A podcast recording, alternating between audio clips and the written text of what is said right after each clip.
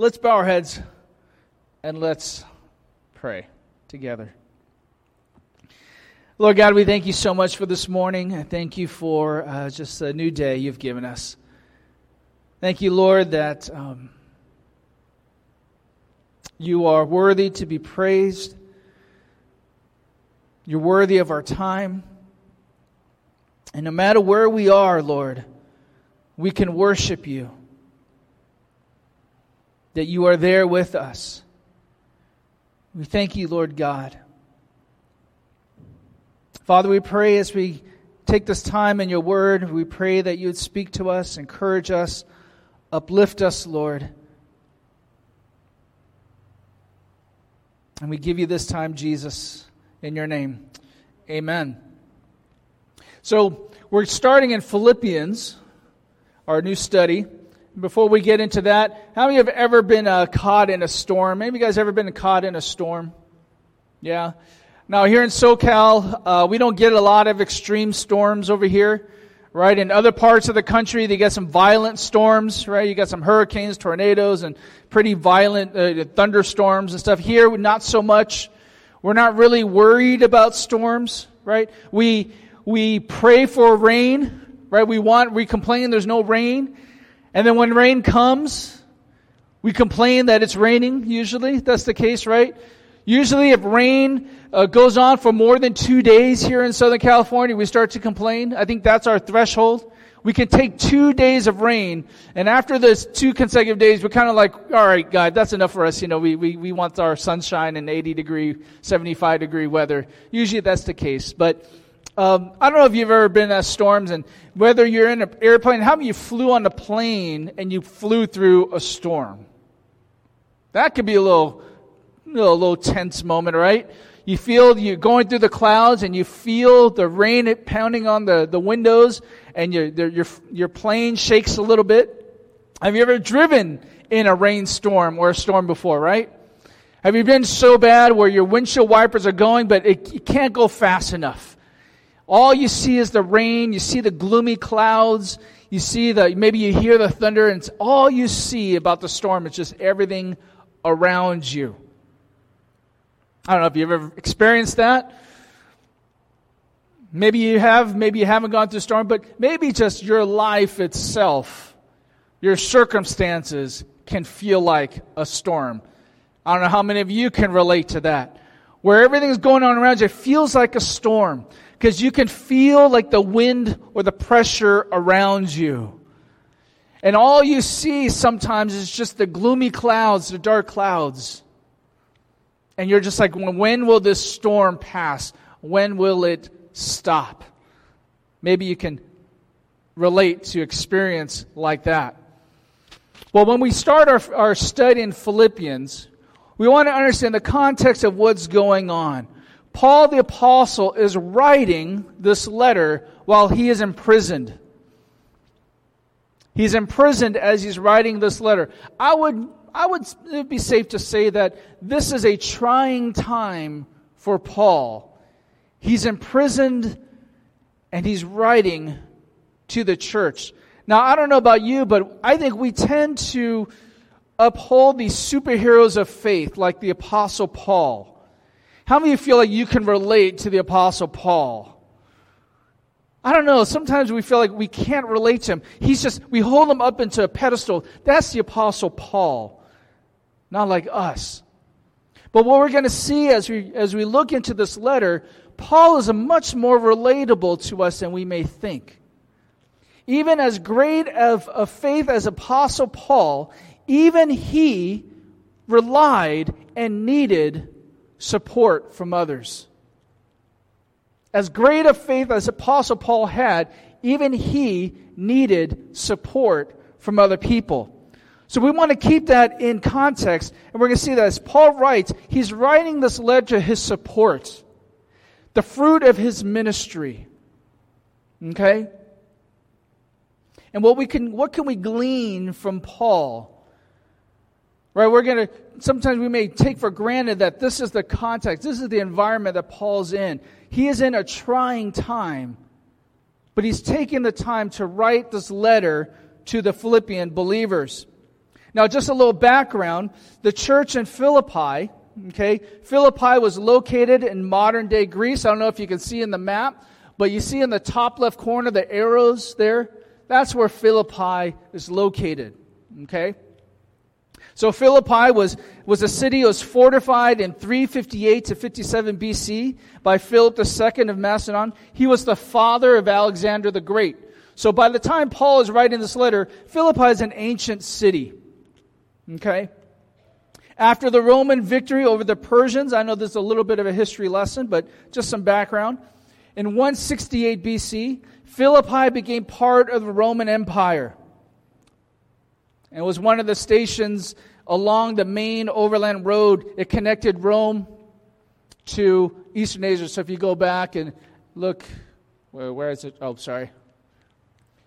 If you go back, Rome is off the map, and where Philippi is. So Philippi was one of the cities, the stops, that bridged from Rome to the east. Okay? Philippi was inhabited by primarily Romans, but many Macedonian Greeks were there, and Jews lived there as well. So you can imagine Philippi was home of a lot of paganism, a lot of idolatry. Paul visited Philippi during one of his missionary visits to Rome, and you can read that in Acts 16, verse 12. Okay, so there's a little background of the city. The letter itself, as we read it, it reads very much like a missionary's letter. I don't know if how many have ever supported a missionary before?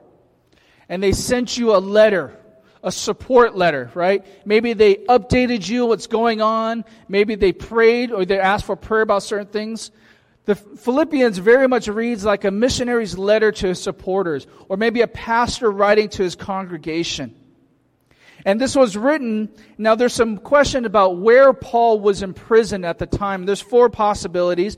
He could have been in prison in Rome, could have been in Ephesus, could have been in Corinth, or Caesarea. There's some debate about it. It's not a big deal.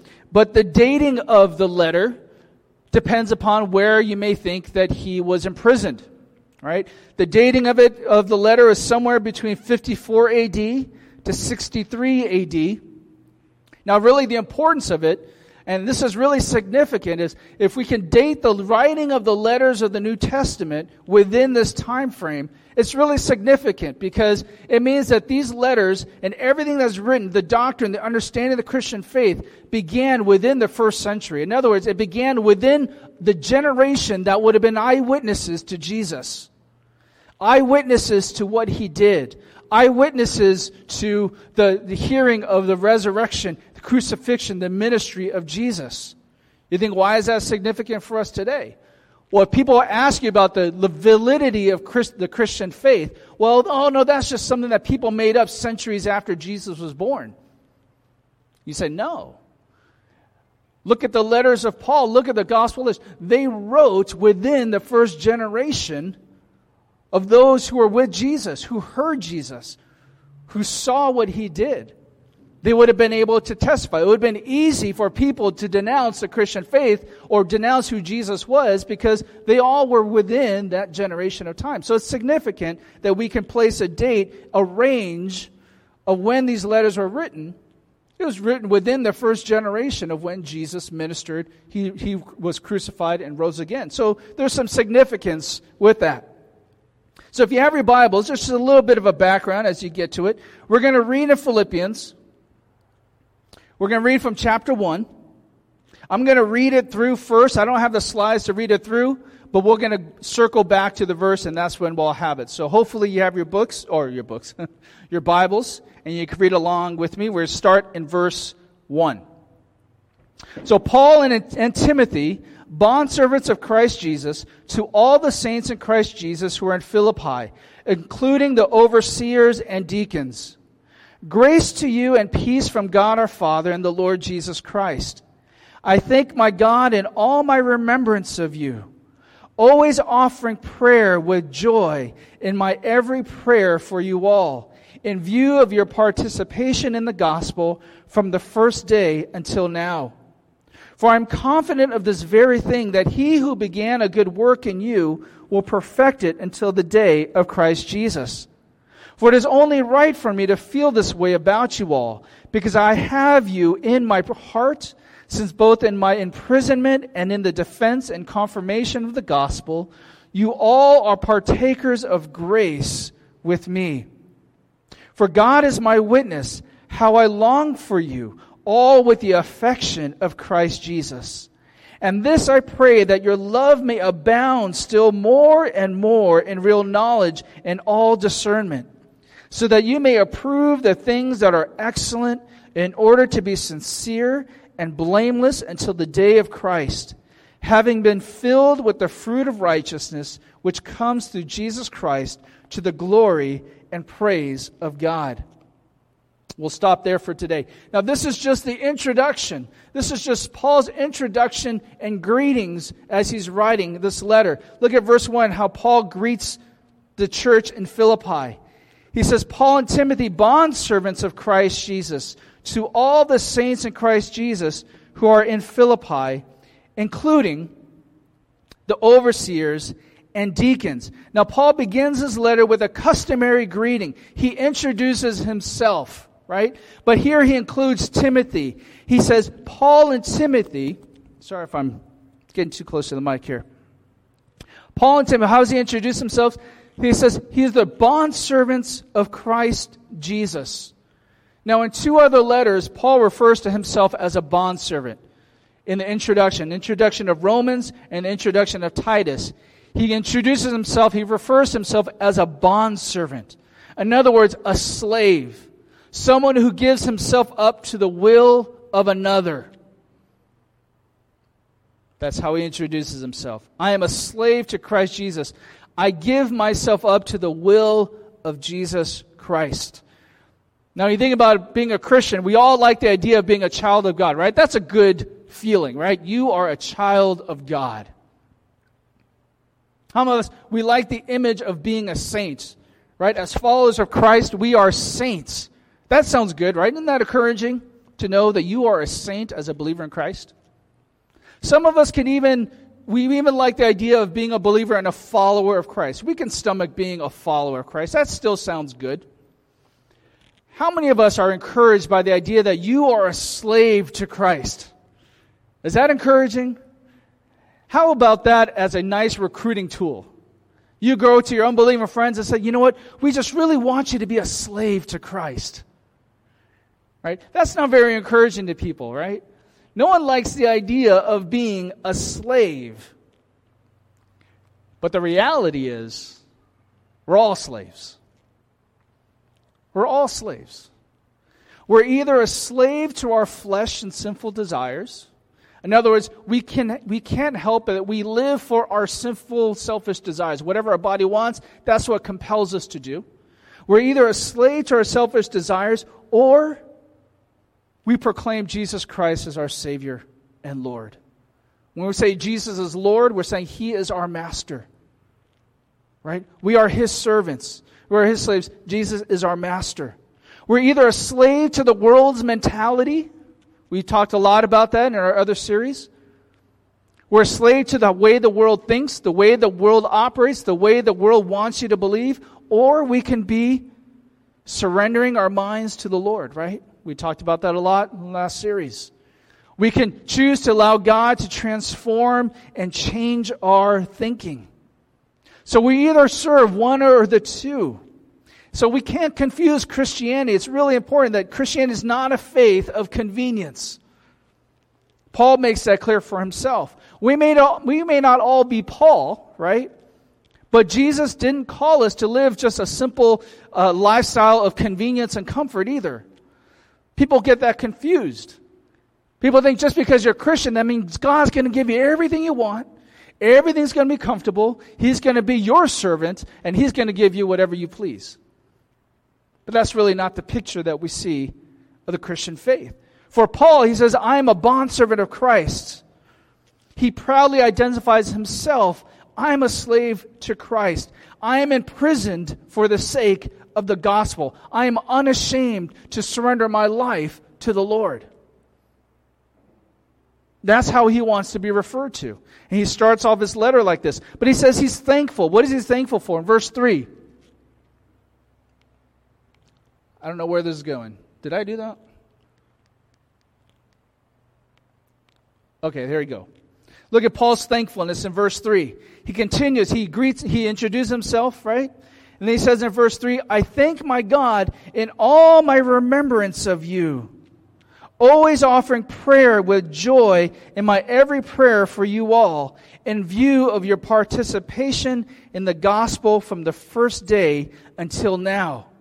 So he introduced himself and said, I, Apostle Paul, or I, Paul and Timothy, bondservants of Jesus Christ, I'm writing to you, the Philippian church, you and the overseers and the deacons of the church, you leaders as well. I'm writing to you. And the first thing he wants to say is, I thank my God in all my remembrance of you, always offering prayer with joy in every prayer for you all. Look at this partnership that Paul says, this relationship Paul has with the Philippian church. He thanks God whenever he thinks of them. I thank God for you. When I pray with you, I'm joyful. I'm filled with joy whenever I pray for you, when I think of you. Now think about it. Isn't that a very amazing thought? Is there anyone in your life that when you think of them, it just brings joy to your heart? Bring a smile to your face. When you think to pray for them, it's just like, oh Lord, I'm so thankful for them. And you pray for them with joy. You don't have to raise your hands, but I don't know how many of you have someone like that in your life. Does that seem like a rarity today? That when you think of someone, you're just, Lord, thank you for them. And Lord, I just pray for them, and just joy fills your heart. How many of us can say that we can be that person for somebody? I don't know if you know it or not. But can we be someone that when they think of us, they just say, God, thank you for them. Thank you for putting them in my life. And Lord, when I pray for them, just joy fills my heart about them. Wouldn't you think that in trying times, wouldn't that be just an amazing thing to have in our lives? That when you're going through trying times and you think of someone and it just encourages you to say, Lord, thank you for them. Why would Paul be so thankful for this church? He goes on and talks about why. He says, in view of your participation in the gospel from the first day until now. Why is he so thankful? Why does joy fill his heart? He says, because when he thinks of it, of their view of their participation in the gospel from the first day until now. That word participation is that word that we studied in Romans, right? Koinonia, describing the sharing in the gospel. That same word we talked about where we get the word fellowship. Paul says, I'm thankful for your participation, your koinonia, your fellowship in the gospel from the first day until now. Now, what's Paul referring to there? Now, certainly, there's a common faith that they have. But I think that word is meaning something a little bit more fuller. It's not just that we have a shared faith in the gospel. There's this shared participation in the gospel, something that you are sharing with me. And you've been doing it from the first day until now. A likely meaning that Paul is referring to is that he's acknowledging their support in the ministry. Their support in the ministry from the first day until now. He's thankful to God. It fills his heart with joy when he prays for them because he thinks of their support for him in the gospel, the ministry from the very first day. Made me think, ministry is truly a partnership. Right? The minister, whether it's a missionary or a pastor, is not a lone actor in ministry. He's not or she's not the only one who's doing ministry. Those who support the minister, the missionary, the one who's doing the work of God, they are participants in the ministry. Have you ever thought of that? When you give support, whether it's a missionary or to a pastor, you are contributing, you are participating in the ministry. When you give offering to church, Now, this is not a message about giving, so you can relax. I'm not going to guilt you or anything. But when you give to the church, yes, you're giving to the Lord, absolutely, but you're also giving in participation of the ministry. You're giving your support to whatever ministry that takes place. That is the koinonia that we can experience, another dynamic of it. So what you give in support to someone who's ministering, it's like your participation in that ministry. See, Paul understood his mission as an evangelist and as an apostle. He understood that mission, but he also understood he couldn't do it by himself. He's not out by himself doing ministry. He understood the importance of having support from the brethren. In pastoral ministry, people become the face of your labor. What do I mean by that?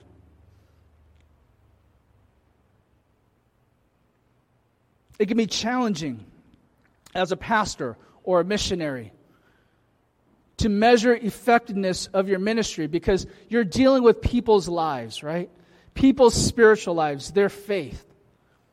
And sometimes it can be challenging to measure, well, Lord, how well am I doing? I'm looking at it and, gosh, I don't know. Are they where they need to be in their faith? People become the face of your labor, of your ministry. You're so dependent upon the support and the cooperation of other people, right? I can stand up here and speak to a camera. I can speak to be in this room. But if none of you are here, I'm kind of speaking to myself. But your presence here, your support here is contributing to the ministry of those who may be being ministered to. Does that make sense? And so Paul here, he's encouraged and he's thankful for the faith and support of the believers in Philippi. The gospel is not just something that they believe, but they are supporting, and they're supporting by living out their faith, they're supporting the ministry. And what a joy it was for Paul to be, even in his trying times, being in prison, he thinks of them. And joy fills his heart. He's thankful because of their support and what he's doing. Now, I don't know, those of you who are in school, can you imagine being friends with your teachers in high school when you get older? Does that seem to be a weird thing? Some of you are saying, yeah, that's kind of strange.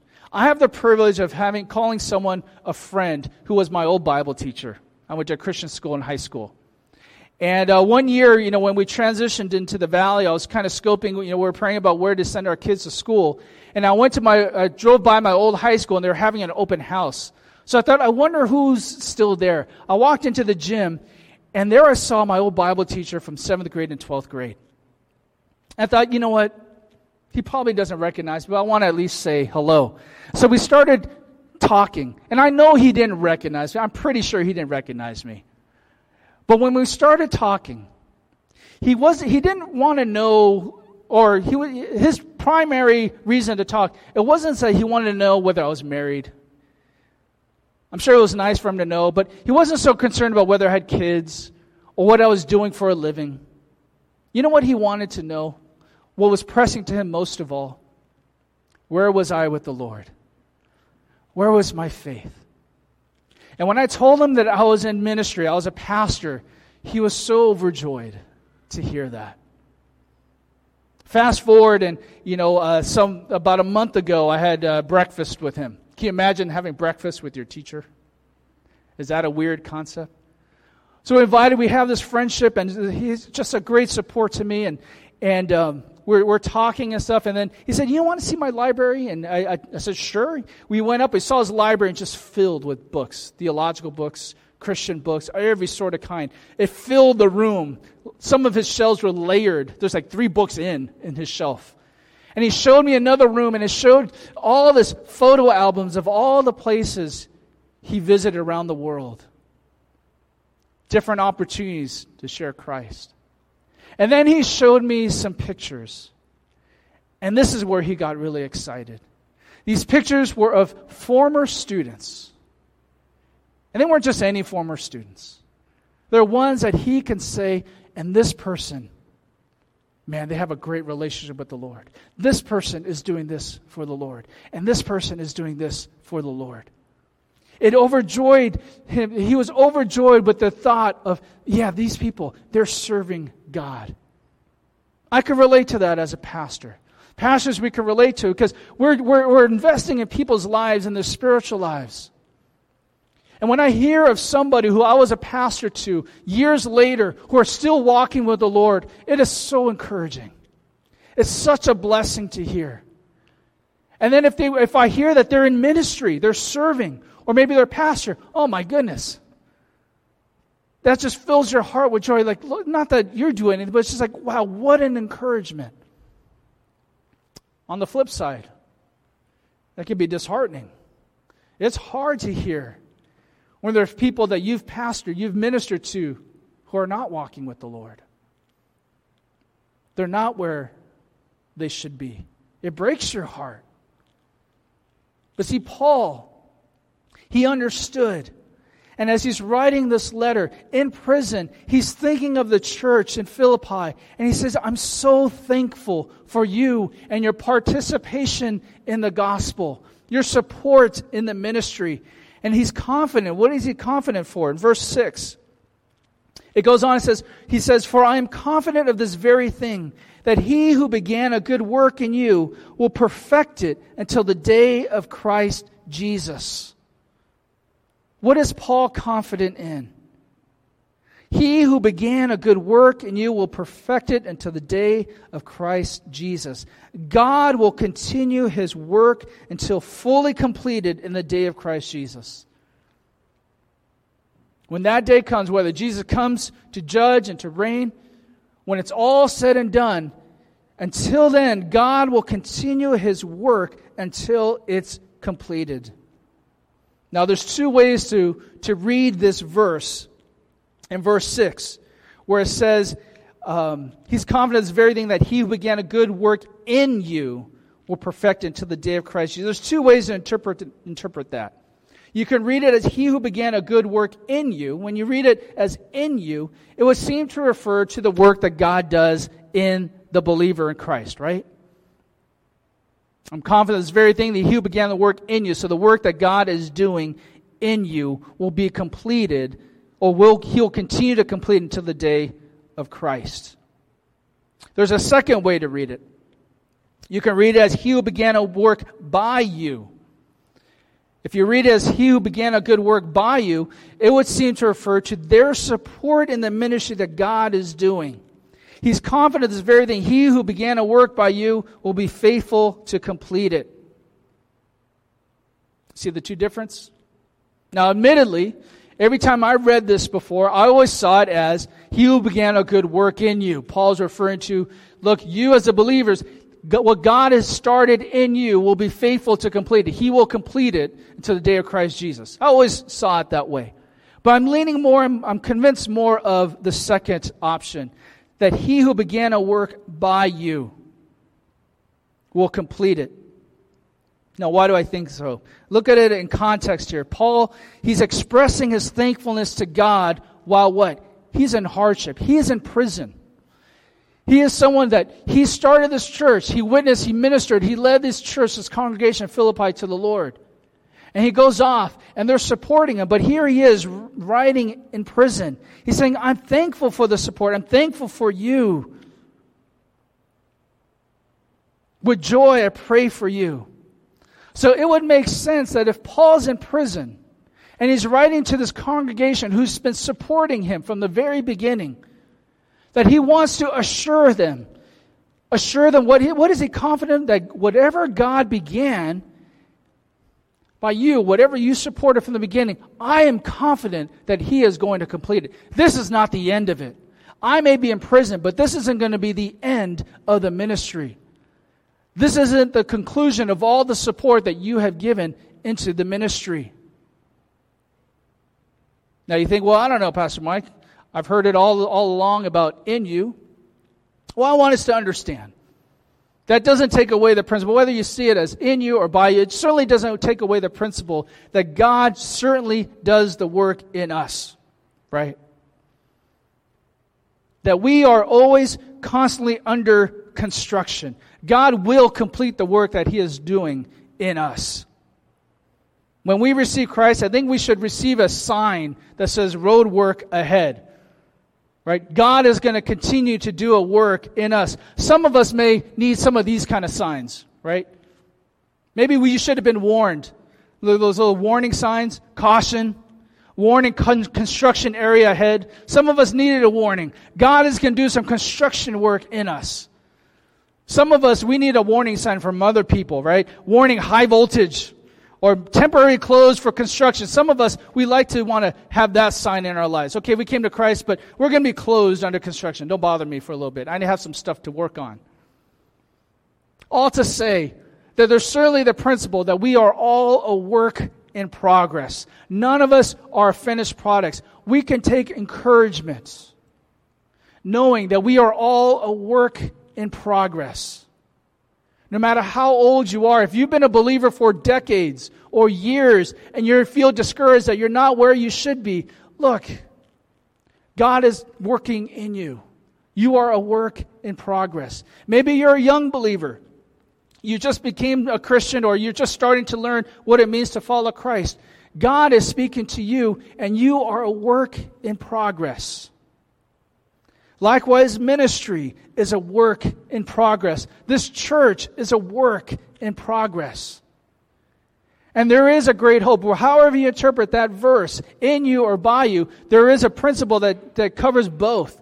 That God is doing the work, and He will complete it. Paul goes on, he talks about his affections in verse 7. His relationship with the believers. He says in verse 7, "For it is only right for me to feel this way about you, because I have you in my heart, since both in my imprisonment and in the defense and the confirmation of the gospel, you all are partakers of grace with me. For God is my witness, how I long for you all with the affection of Christ Jesus." Look at this affection that Paul says. He longs for them. I feel this way for you all. I feel encouraged. I'm thankful for you all. The reason why I feel this way, I have you in my heart. Since in both imprisonment and the defense and confirmation of the gospel, you all are partakers of grace with me. We're in this together. For God is my witness, how I long for you with all the affection of Christ Jesus. Paul's feelings for his congregation in Philippi, this congregation here, these believers here. It's not just, oh, I love you, I feel good about you. Remember, he's in prison. I don't know if hopefully you've not been in prison before. I almost asked how many you've been in prison. All right, hopefully you don't have a little show of hands. But in your trying times, when you're feeling low or circumstances aren't what you want them to be, maybe what you envisioned them to be, you may not always feel thankful. You may not always feel joyful. But when Paul in his imprisonment is thinking of these believers, his heart fills with joy. Where does that come from? When we're in trying times, where does the joy come from? Sorry, I moved back. My thumb hit it. For God is my witness, how I long for you with all the affection of Christ Jesus. His deep longing for them comes from the heart of Jesus. His feelings for them isn't from his own heart, but in the heart of Jesus, the affections of Jesus. The love that he experienced from God compels him to love the congregation. He is drawing from the love that he experiences from God. He knows the love that Jesus has for them, and he loves them with that same love.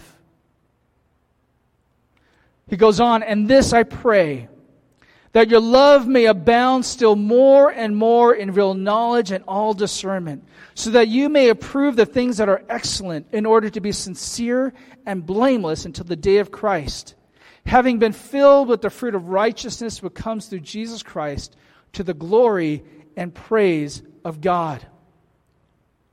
So Paul's saying, look, I long for you. When I think of you, I'm so thankful for you. My heart fills with joy when I think of your support, your participation in the ministry. I long to see you. My heart is filled with longing for you that comes from Christ. And then he goes on, this prayer, he says, this is what I pray for you, that your love may abound still more and more. He prays that they would have an abounding love in real knowledge and all discernment. What is he praying? That you will experience the love of God. But notice, the love of God isn't just feelings. The love of God that comes in real knowledge and all discernment. To love God is to love God with the heart, but also the mind. To love others is to love others with our heart, but also with our mind. God's love does not abandon discernment. God's love does not abandon our mind. Right? I don't know if you heard the catchphrase today that goes around, love is love. Right? We've heard that around. We see signs that say, love is love. But contrary to popular catchphrases, not all love is the same love. Right? The greatest love we can express is God's love. That's the greatest love we can express. If we want to love somebody, the greatest expression of love that we can have is a love that comes from God. And God's love does not abandon reasoning. It does not abandon the mind. And this I pray, that your love may abound still more and more in real knowledge and all discernment. Love discerns what is good, what leads people to the Father. That's the love that we should have. Not all love is the same. People think they may love them, but they may not realize what they're doing. God's love comes in not only from the heart, but it comes with knowledge and the perception of the intellect. How do I make decisions? He goes on in verse 10, so that you may approve the things that are excellent, in order to be sincere and blameless until the day of Christ, having been filled with the fruit of righteousness. See, the point of God's love isn't just to make us feel good about what we do. The world's love today, the world will tell you love means to just allow you and support and accept whatever will make you feel good. If it makes you feel good, if it makes you feel comfortable, then I will show love by just supporting and embracing whatever you do. But see, that's not God's love. The point, as Paul's talking about, I want you to abound in love and all knowledge and discernment so that you can approve the things that are excellent, so that you can know the decisions that you make is right, is excellent, is pleasing to God. See, the love of God leads people to the Father. Showing the love of God leads people to them. It leads them to make decisions that are excellent, that are godly. He goes on, in order to be sincere and blameless until the day of Christ, having been filled with the fruit of righteousness. See, Paul's prayer to the church, I want the love of God. I want you to abound and abound in love, in knowledge, and discernment, so that you can prove what is excellent, so that you can be found blameless before God when He comes. See what the end game is for the love of God? God's love leads us to righteousness, to have the fruit of righteousness, to be able to discern in this world what is the right decision to make. That's Paul's prayer. As Paul is praying, is thinking, and thinking about all his supporters in Philippi, his heart is filled with joy because they're supporting him ministry. And his prayer is like, look, this is what I pray for. How many of you have ever been asked, can you pray for me, when someone is going through trying times? Maybe you're going through trying times. You ask somebody, can you pray for me? What do we often pray for? What do we often hope for? We often hope that God would take away the situation, right? Move us out of the storm so we're not in the storm anymore. Part the clouds, calm the seas, die down the winds. Paul's heart is that, look, this is what I pray for you. He's starting this letter, I pray this for you. I pray that your love would abound and abound, would exceed, it would be pouring out in all real knowledge and wisdom so that you can know, that you would experience God's love, and God's love will guide you and lead you to be able to discern what is the right thing to do, that you could be found in righteousness before God. That's God's love. That's at the heart of Paul's prayer. It's probably a little different from how we pray. So I don't know if you can relate to any of these storms. Maybe your current condition of life resembles some of these pictures of some pretty bad storms. I don't know. Maybe it does, maybe it doesn't. But when we're in the midst of that, whether we're in the storm or we know somebody in the storm, we can learn from Paul's context here. While he's in prison, what his message is to his supporters, what his message is to the fellow believers in Philippi. He acknowledges, one, to be present. Now, this red, white, and blue, I know it kind of looks kind of weird. It resembles more like the French flag, I think. But I was trying to be, in the spirit of Olympics, you have a little red, white, and blue. All right, maybe it didn't pull off right. But something to think about, what we can learn from Paul in the context. We mentioned this in the previous series about being present. We all need support when experiencing various storms and trials. Paul was not excluded from that. He needed his supporters, and he was so thankful for them. We can be present with someone and find someone. If you're in that storm, you need someone to be present with you.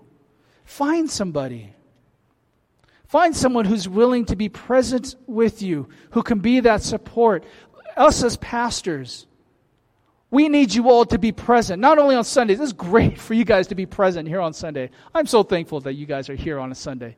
It'd be kind of lonely for me and Pastor Andy to just be here by ourselves. We're thankful that you're watching online, whatever it may be, because that's support to us.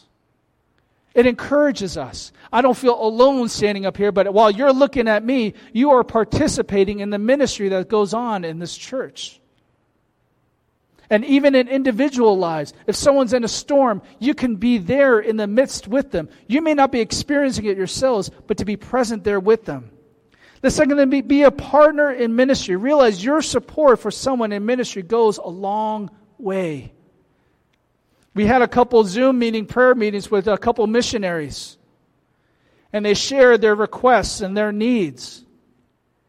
When you give your offering, part of the offering when we give to the church is budgeted to missions. Not just the ministry of our pastors, not just the ministry of the church here, but the missions that goes on over there. What we give to the missionaries, we may not be in the mission field where they are, but our contribution to them is our participation, our koinonia, our fellowship of the ministry that's happening where they are. So what you're giving in, you're participating in the ministry that goes out. Third thing, pray. But pray deeper. Just because you're in a storm doesn't excuse you from being able to pray for other people. But if you know somebody who's in a storm, you can pray for them. But pray for them deeper. Look at Paul's prayer. He doesn't just pray for the circumstances to go away. But when he prays for the congregation, the people there, he says, I pray that you would abound in the love of God more and more, that the love of God will lead you to righteousness before Him.